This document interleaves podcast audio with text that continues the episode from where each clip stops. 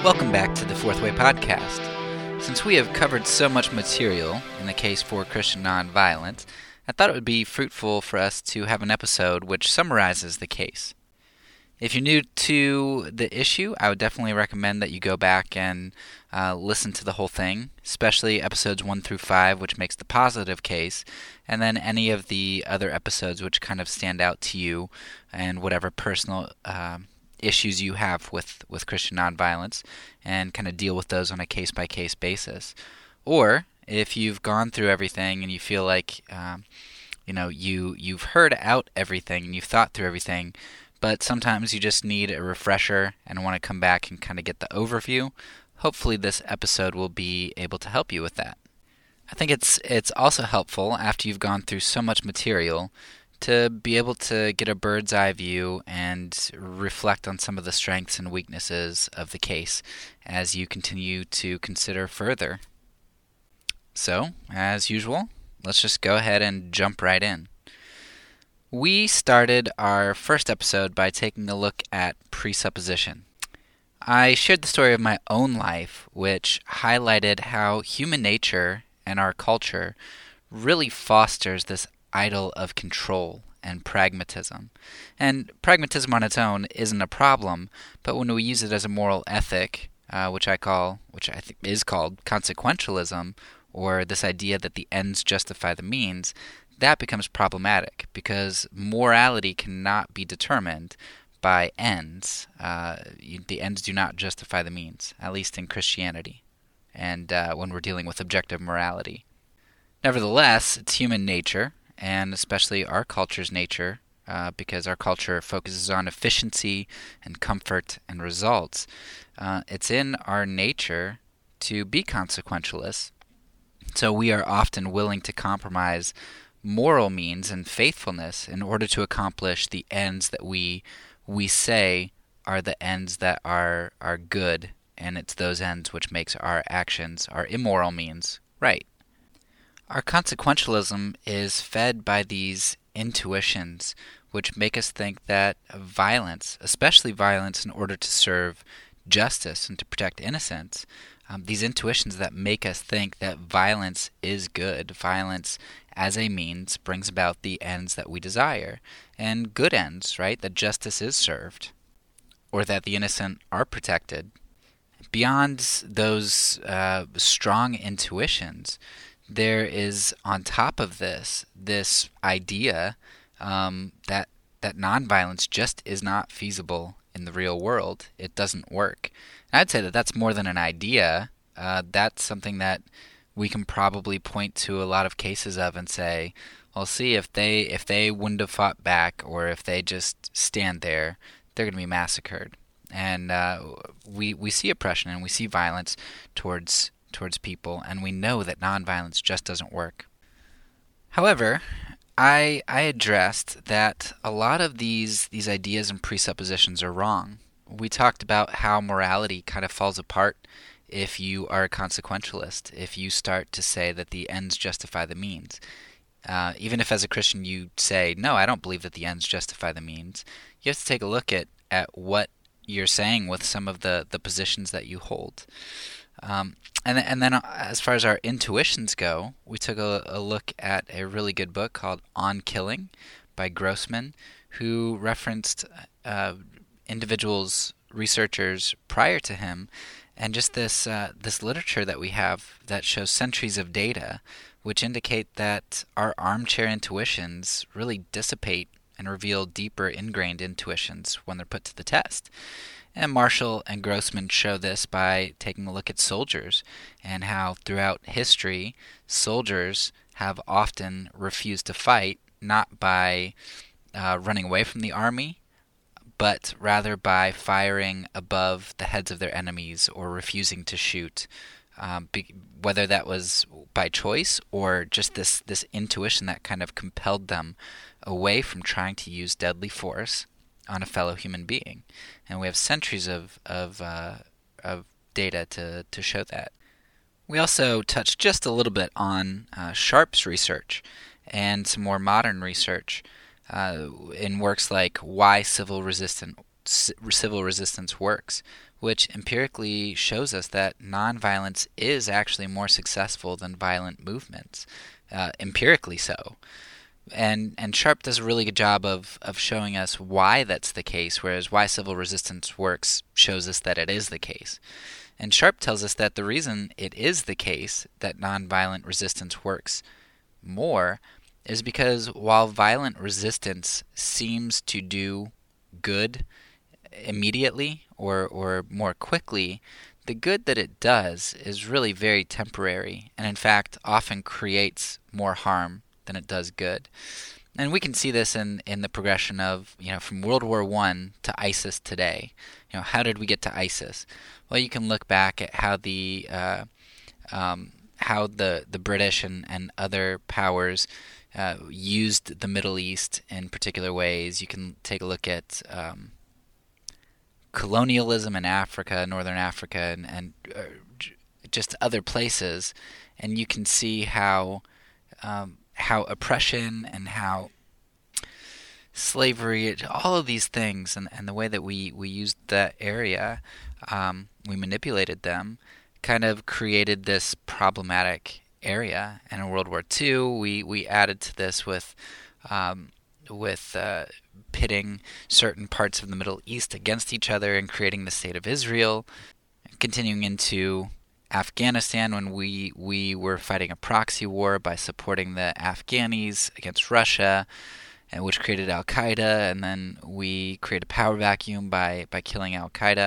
And so you can just see this this huge string of events where, um, if you remember the, the episode where uh, I talked about Yoder's book about self-defense in the home, and there's this guy who said, well, you know, we can play hypotheticals all day. What would have happened if the United States wouldn't have joined World War One?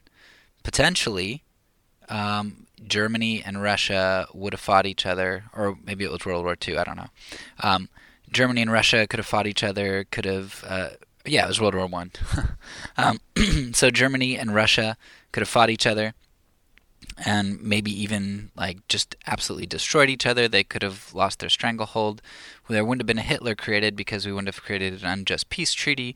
Just all of these things. You can play hypotheticals all day long, but Um, to say that we know that violence was better is kind of ludicrous. And Sharp shows us that the reason civil resistance tends to work is because even though it takes a lot longer and it might be frustrating and there might be a lot of pain and suffering at first, it ultimately brings about restoration and reconciliation because it doesn't force something. It it focuses on relationships and infrastructure and building up. And when you do get change, it's it's lasting change. And beyond all of all of the moral problems with um, with violence, and beyond all of the data that we have that shows nonviolence works and that our presuppositions are really really flawed, we when we start to probe the coherence of ethical systems of violence, like Christian just war, we find that they're really idealistic systems. They're they're unable to produce examples of their own ethic being followed out in the real world. There's no such thing as a just war. We looked at uh, World War Two as probably people's favorite example of a just war, and it fails at a number of the just war uh, checkpoints to to say that the war is just, and it it just fails. And beyond failing its own test, it's often prone to incoherence, illogical incoherence. Uh, one of the examples that we used was, you know, two nuclear powers, the United States and Russia. If you're trying to lead the United States and you're trying to be a Christian, you're trying to implement a just war, and we were to ever fight Russia, we'd lose. You have to lose. Because um, if the probability of success is a big point Uh, in just war, but so also is the refusal to sacrifice civilians, to indiscriminately kill, then two nuclear powers, if one's trying to be a Christian, they can't do it, because Russia would just say, hey, we'll nuke you, and we don't care, we'll nuke everybody, your citizens and everything. And the United States would have to say, sorry, we can't nuke you because that would be immoral. And then Russia says, okay, well then your probability of success is zero, so forfeit. And uh, it, the, a just war, and, that, and that's just one example. Um, just war theory just does not make sense in the real world, and it creates many moral problems and, and incoherences. And none of this should really surprise us because the Bible seems fairly clear as to how Christians in the New Testament era are supposed to act. And oftentimes, the way that Jesus teaches and the way that the apostles teach we should live is really counterintuitive to our initial presuppositions and emotions and feelings. They call us to self-sacrificial living, which is not at all how the world or our natures tell us we are to work. Beyond the teachings, we see this exemplified in the life of Jesus himself, who was not willing to do violence to others. We see it in the apostles and and their refusal to do violence, even though all but John were were martyred. And the apostles call us to leave vengeance to God, even when the tools God uses, like evil governments, seem out of control, because we know that God is sovereign and we can trust him. And even when we when we explore what most consider to be the bloodiest or one of the bloodiest books of the Bible, which seems to to show, um, it, it does show us how Christ and his followers wage war against evil regimes. But what we see is that all of the blood mentioned in Revelation that is coming from people comes from Christ and the martyrs, not the enemies. The way that Revelation shows Christ.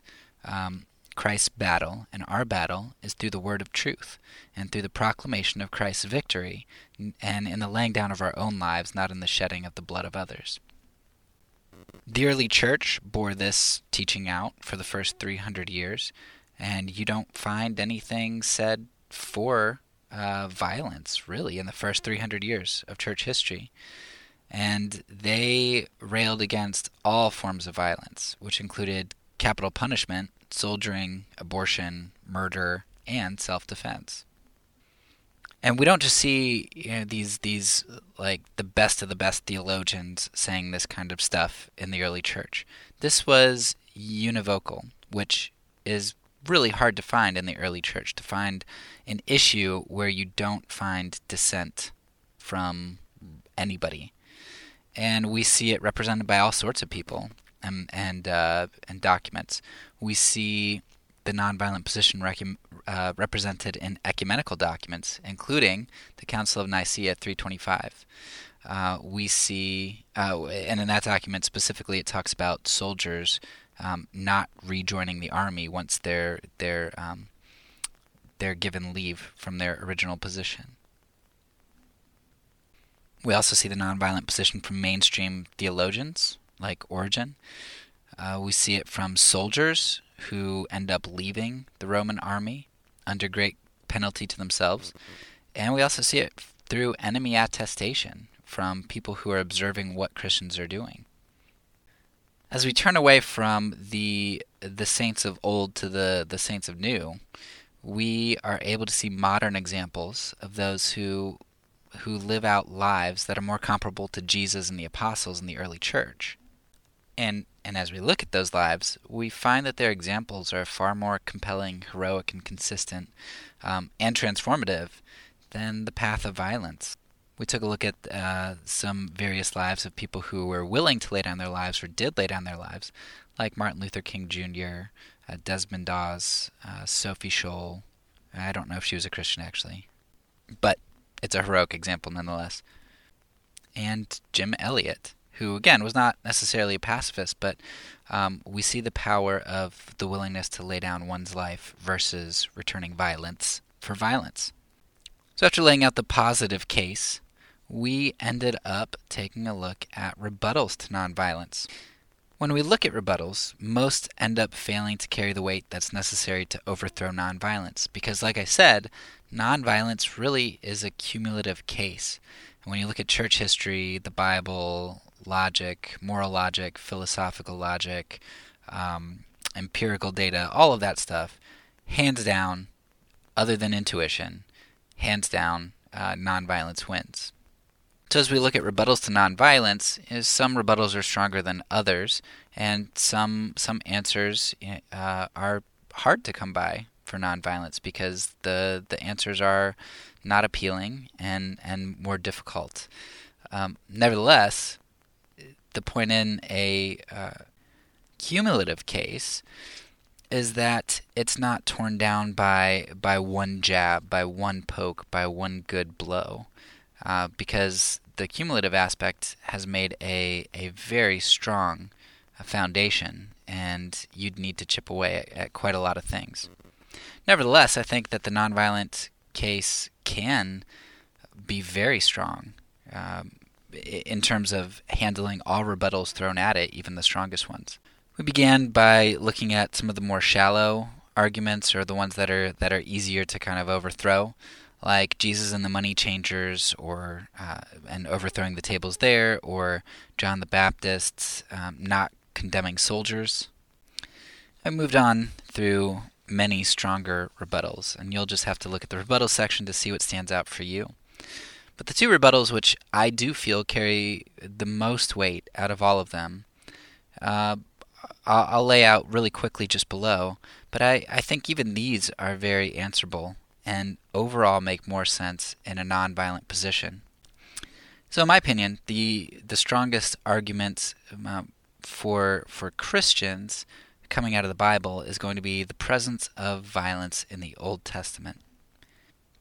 You know, one or one or two verses you can start to explain things away, but when you have many, many, many, many hundreds of verses discussing violence and God's incorporation of violence, God's command for violence, um, you're you really have to have uh, a good explanation, and and sometimes if you don't have the framework for that explanation you're going to receive, you're talking about a, a paradigm shift. So we talked about the easy way, the easy route to go for conservative Christians at least, and then the harder way. So let me give you the, the harder way. Or I'll give you the easier way first. So the easy way is to say that God is the author of life, and he can take life as as he sees fit. Um, he can take life in judgment, or he can take life be, just because he wants life to be taken at that point. Because we are we are all worthy of death, and we are all sinners, and God is going to at some point take all of our lives, so it's his prerogative when he does it, and how he does it, or how he allows it to come about. So in the Old Testament, we saw that God gave uh, Israelites, and, and um, oftentimes he gave them the command, or the the uh, free free choice to use violence as a means to judge other groups of people, or to wage war in conquering the Promised Land. You do often see God's violence restricted. With the, with the Canaanites, it took four hundred years to build up to the judgment that he allowed Israel uh, to have on them, and they were doing absolutely atrocious things, like uh, burning their infants alive to hear their screams and, and other sorts of things. Uh, and God really only justified uh, killing for the Israelites when they were taking the Promised Land, so to so to create his... Um, you know, his territory. And even in that, there are a number of passages where God says, hey, look, I'll do the fighting for you. I'm going to send the, the hornet out before you, and it will drive them out. So there are even uh, a number of verses that show that God was limiting the amount of of violence for the Israelites to do. And you see that in a lot of other places too, like with Sennacherib and his uh, besiegement. Um, you, you see a besieging of Jerusalem, I think, and you see the king pray, and an angel comes and takes care of the army, uh, and Israel doesn't do any fighting. There are lots of passages. Uh, Psalms talks a lot about allowing the Lord to fight for us, and uh, you you do get a lot of that in the Old Testament too. So God can take life, and he can authorize the taking of life because that's his prerogative. That's a lot like as a parent. My five-year-old daughter, she is able to make eggs with the stove, but she is not allowed to use the stove. But when I say, you can use the stove right now, she is able to use it in that moment to make eggs for our breakfast, so long as I'm watching. And then when that time is done, the command is rescinded. Uh, the the ability for her to use that is rescinded, because the stove is is not in and of itself a moral or immoral thing. It is something that I have the prerogative to to issue commands for. Same thing with, with life and death. Life and death is not something that is, uh, it's not like lying, which would be antithetical to God, and something that God cannot do. Uh, life and death is something that God can give and God can take. And so if God t- chooses to give that prerogative to me to take, or t- to Joshua to take Canaanite life, that's up to God. That's fine. He can he can rescind that command. Whereas a command for lying, God cannot rescind. Um, and and so that means in the New Testament, when God says, "Hey, vengeance is mine. You don't do it. You don't do any evil," God rescinded that command. I'm not using the stove anymore. I'm done making those eggs. Uh, and and that's that's the easy answer. Right? God said it in the Old Testament. He allowed it to be used in specific circumstances, though it was pretty limited. And in the New Testament, God completely limits it because of the work that he did in Christ, and now calls us to live in like manner. Easy answer. Uh, you might disagree with it, but it's pretty simple. You don't have to change your view of the Bible very much as a conservative, or really at all. You just have to change whether or not you believe God commanded something new in the New Testament, or God rescinded his prerogative. The the harder answer um, for conservatives in particular to buy would be that God used progressive revelation in the Old Testament, and when we see people talking about God telling them to kill people, they're really uh, they're imposing their cultural worldview on things. Because in the, in the Old Testament times, in the ancient Near East, a lot of people thought that the gods loved bloodshed and slaughter, and so they would they would dedicate the people that they were killing to their gods. And so ancient Israelites came out of the ancient Near East, and they thought, like everybody else, that God wanted the death of their enemies, and they were mistaken. And even though they attributed that to God, that was not God's desire. And when we get to Jesus, we see God's true desire, because we see the true revelation. God is is uh, the author of life. He is not the author of death. And so death and, and killing are antithetical to God. And the, the ancient Israelites were mistaken, but God was gracious with them and patient with them. And so he, he allowed their uh, understanding to progress until we get to Jesus, when it's ultimately made clear and his expectation for us is clear. Uh, that would change, that makes reading, uh, this view makes reading the Old Testament a little bit harder than the conservative view, because you are trying to differentiate between what God is really saying and what the ancient authors are thinking he's saying. And while that's harder in some respects, if you use Jesus as the lens, because he is the ultimate true revelation Uh, of God, if you use Jesus as the lens, it becomes a lot clearer. When God is telling uh, Joshua to kill babies in Canaan, that's not something Jesus, that, that looks like Jesus. So God wasn't telling that to Joshua. Joshua was saying, hey, look, we follow this God, and he must want the slaughter of these babies, so let's go do it. And that, that uh, horrified God and made God weep, but God stuck with Israel, and um, until we get to Jesus.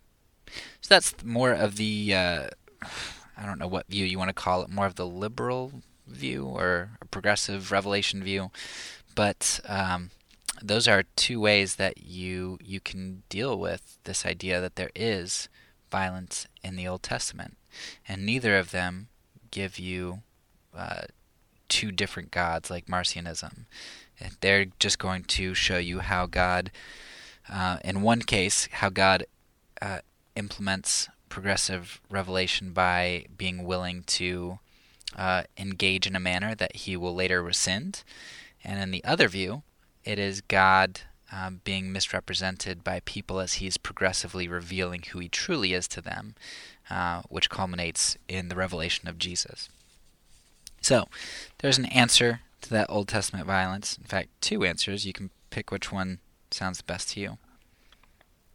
And and closing down on that point, I would say that a lot of people don't really like dealing with the violence in the Old Testament. They think that that's too hard to overcome in order to embrace nonviolence, which, again, if you take the conservative approach, it's really not difficult to reconcile. You might disagree with it, but it, it doesn't change your, your theology or, or hermeneutics much at all, if at all.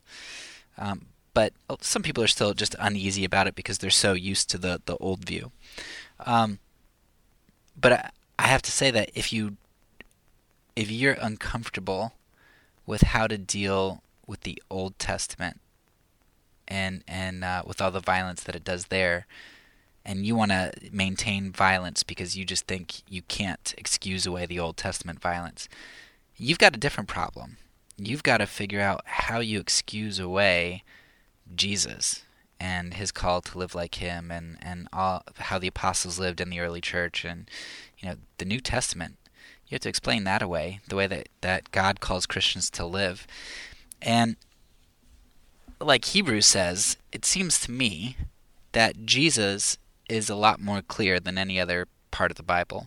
Jesus is the clear revelation of God, and his teaching is is true and right. And it's a lot harder for me to explain away Jesus and his teachings than it is for me to explain away the violence in the Old Testament, because I'm not an Old Testament follower, though I believe that the Old Testament is is pertinent for us today, and it is God's Word. I'm a Christ follower, primarily. So it's much, much harder for me to try to excuse away the what I feel are pretty clear teachings of Christ in the New Testament that we like to turn into metaphors and things to make them, make them easier and more comfortable. Um, moving on to the the second thing that I think really um, was is the hardest for me is the the seeming refusal to do good by preventing evil. That whole, you know, what if somebody breaks into your house, or what if uh, what if you see um, some innocent person being harmed and you have a gun and that's the only way you can stop the innocent from being harmed? What do you do? And That's that's the hardest for me too, um, the non-biblical one. And I know that there are many lines of, of reasoning that you can give and examples. We talked about this in, in a variety of episodes when we discussed Saint Cyril, or we discussed the Holocaust and, and all of those things. And ultimately for me, it, it comes down to this resting in, in God's goodness, because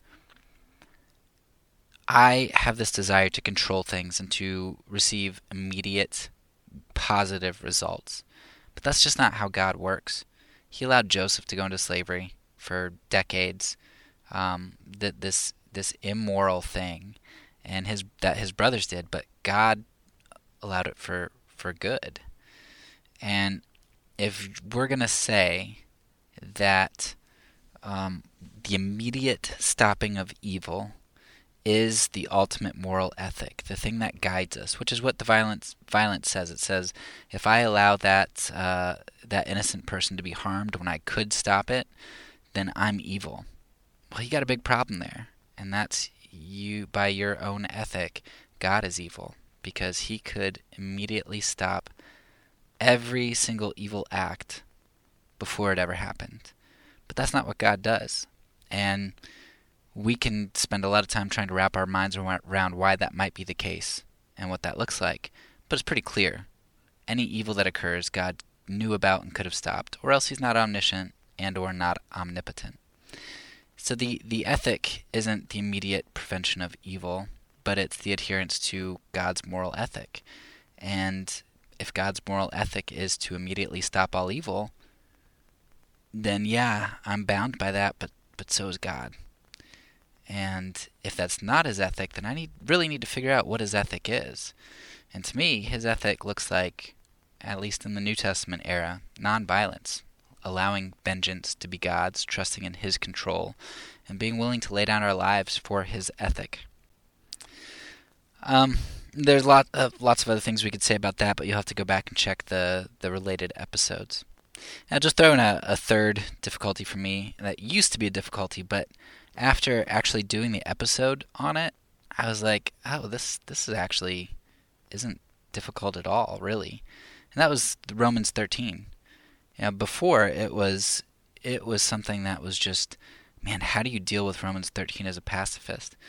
But once you take a look at it in context, in the context of the whole Bible and how the Bible talks about governments, and in context of the passage, the the chapter that comes before it, and the, the few verses after it, and the language shift and all of that, I was I was just, man, I couldn't believe that I'd never uh, understood Romans thirteen in that way, that, that people just um, perpetuate this, this one reading of it that I feel does a disservice to how Christians are supposed to act, and, and what the emphasis really is in Romans thirteen on God's sovereignty, our relinquishing of control, our trust in God, and our our servitude and love to the world. So I'll give that a runner-up because I know that that's going to be a problem for most people, but uh, something that you should really, really dig into a lot. So in the end, the case for nonviolence, it, I think, pretty clearly carries the most weight as far as a cumulative case goes. It has the, the greatest logical coherence, provides the most consistency with the life and teaching of of Jesus, who is the clearest revelation of God, and it comports the most with those who directly walked with him and those who came right after them, the disciples of the disciples. I'm certainly not saying that nonviolence is an easy path, but it is the right one, and it's a path that we should be preparing for by, by thinking about it and uh, really pondering what we would do and what we need to do to our lives to make it easier to do the right thing. Hopefully the summary was a summary and not just uh, me jabbering on, and hopefully it can help you. So that's all for now, but peace. And because I'm a pacifist, when I say it, I mean it.